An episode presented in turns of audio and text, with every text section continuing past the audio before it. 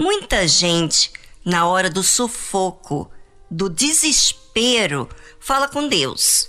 Até mesmo clama. Mas depois, quando Deus envia o socorro, despreza tudo aquilo que ele está fazendo. Porque começa a movimentar tudo aquilo que estava parado. É óbvio que quando Deus entra em ação, não há como as coisas ficarem do mesmo jeito. Começa também a nos desafiar. Deus fez muitas maravilhas diante do povo de Israel. Maravilhas que ele fez à vista de seus pais na terra do Egito, no campo de Zoá. Dividiu o mar e os fez passar por ele. Fez com que as águas parassem como no montão. De dia os guiou por uma nuvem e toda a noite por uma luz de fogo fendeu as penhas no deserto e deu-lhes de beber como de grandes abismos.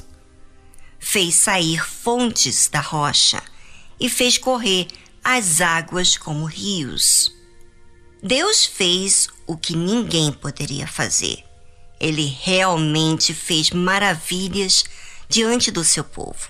Porém, este povo, em todo tempo, reclamou.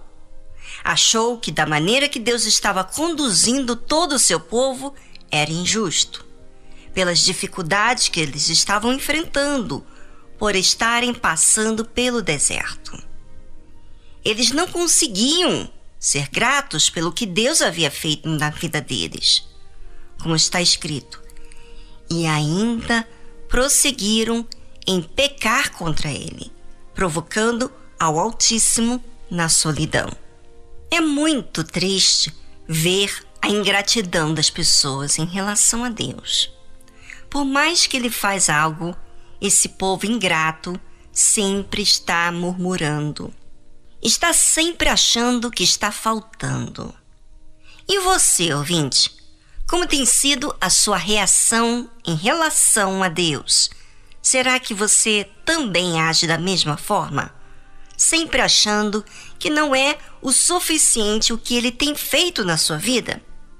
Bem, pense, porque a forma que você vê a Deus é a forma que você escolheu dentro da sua cabeça.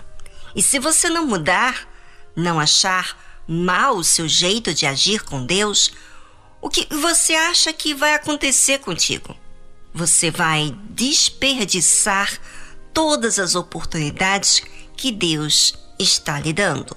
Aquele povo que estava em um deserto, aonde as dificuldades podiam também mostrar para eles mesmos quem eles eram.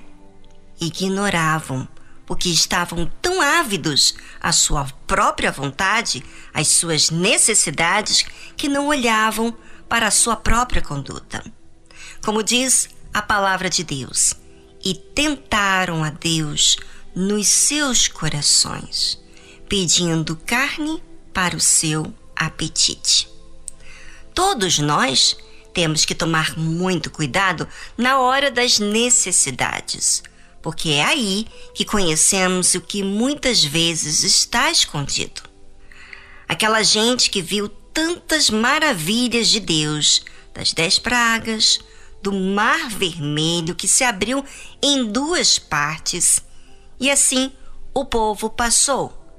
A nuvem de dia para dar sombra e o fogo à noite para esquentar eles durante a frieza da noite. Quer dizer, nada disso passou desapercebido. Todos viram, mas mesmo assim foi um povo muito ingrato. Com tudo que Deus estava oferecendo a eles, eles ainda estavam insatisfeitos. E a insatisfação sempre traz reclamação, desgosto. Quem é você, ouvinte?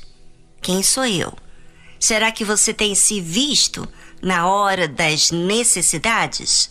Então, cuide-se, porque são nessas horas que podemos revelarmos a nossa fidelidade a Deus.